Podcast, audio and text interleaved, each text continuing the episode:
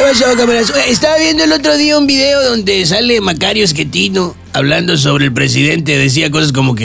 Él, él estaba absolutamente convencido que iba a llegar a la elección intermedia e iba a ganar de cacho, porque iba a tener al mismo tiempo la elección intermedia y la revocación de mandato, de forma que iba a hacer campaña. Creerán que no lo entendió.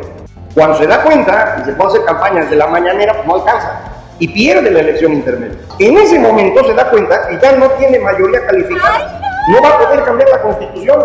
Recuerden que ya habían anunciado la extensión del mandato del presidente de la Suprema Corte de Justicia. ¿Qué día dijo el presidente de la Corte que ya no iba? El lunes 7 de junio del 2021 a las 7 de la mañana. Y el mismo presidente esa noche se da cuenta que necesita un sucesor porque no se va a poder reelegir. Y no traía sucesores. Y entonces dice, pues ¿qué tengo? Marcelo y Claudio. Pero señor, se les acaba de caer la línea 12 del metro. No, pues que la pague Marcelo y la candidata es Claudio. Y anuncia la candidatura de Claudia esa semana, faltando tres años para la elección presidencial. Es una tontería monumental. ¿Cómo sostienes un candidato tres años? Entonces fíjense la tragedia, porque todo el mundo me dice, oye, es que la oposición no tiene candidato. No, perdón, el que no tiene candidato es él. Los dos que tiene no sirven para nada.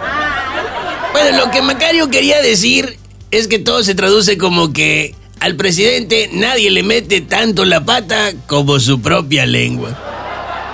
Hace días recibió en México al dictador cubano Díaz Canel.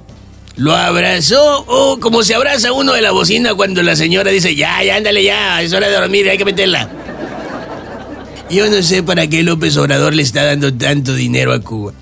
No sé, pero lo bien que uno puede suponer, ¿verdad? Digo, jugando a los supositorios, palabras limpias, si al final de su mandato la estancia en su rancho en Palenque se pone de la... ¿Cómo se llama su rancho, pues? Si se pone difícil estar en Palenque, pues ahí está, no sé, Pinar del Río.